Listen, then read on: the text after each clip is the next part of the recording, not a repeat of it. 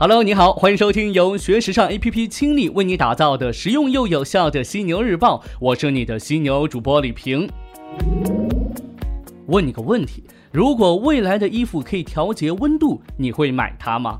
在最近举办的美国化学学会的会议上，美国陆军纳蒂克士兵研发中心称，他们正在研究一项技术，能在普通面料上实现温度调节，并且呢，最终可能会进入到消费市场。其实，在此之前，市场上已经出现过不少可以调节温度的衣服了。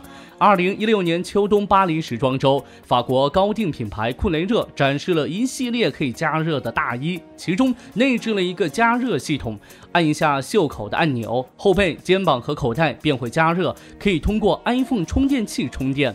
我觉得吧，只要这种衣服穿起来有型、好看，一定会有人为此买单的。我们现在要等的就是科技的进步和发展了。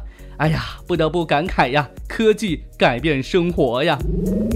有的东西在改变，有的东西呢则一成不变。近日。根据时尚媒体 Rect 报道，现在呢，没有镜子的试衣间依然大面积存在。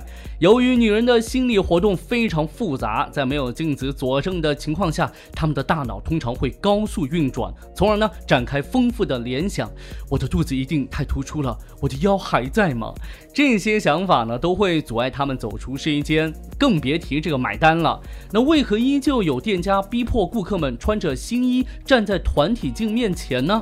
这个呢是一个销售上的技巧问题，在快时尚领域，单人试衣镜呢将这个购买的决策权交给了顾客。在这些门店当中，导购的功能和传统门店有许多不同，他们很少有游说客人的机会。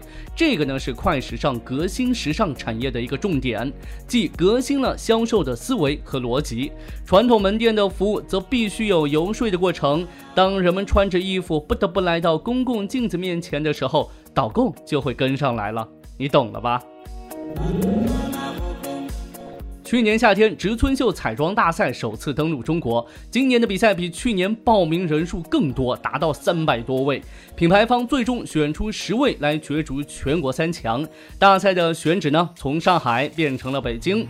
举办大赛的初衷来源于植村秀先生曾说过的：“如果你要选择持续一生的事业，那就选择教育；而培养年轻彩妆师，则是回报量最大的事业。”因此呢，在四十五年前，植村秀便在日本举办了首届彩妆大赛。如今呢，他在中国生根发芽，相信呢，也会对培养中国的彩妆大师有非常积极正面的影响。不过呢，具有奥斯卡一样的地位的植村秀彩妆大赛，还可以离咱们大众更近一些。毕竟啊，这奥斯卡的电影，我们或多或少呢都会看过其中的一两部。可是这些彩妆师本身和他们的妆容风格，都离大众似乎有点远呐。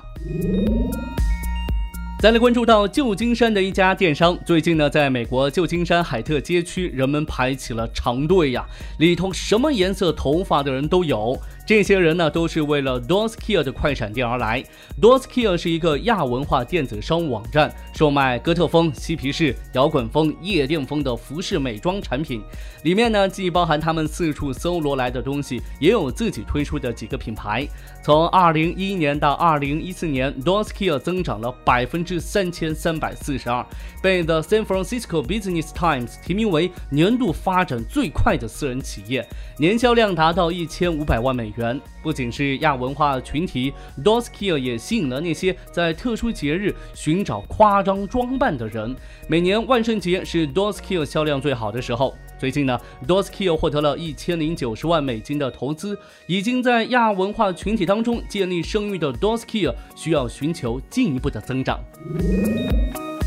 最后，跟着我的声音，从美国旧金山来到南非的开普敦，来跟你聊一聊近百年来非洲大陆规模最大的艺术博物馆——蔡茨。博物馆建筑的前身呢是早已经闲置的南非国家粮食仓库大楼，始建于一九二四年，一度呢是撒哈拉以南的非洲最高建筑，由曾操刀上海世博会英国馆种子圣殿的知名建筑设计师托马斯赫斯维克来主持改建。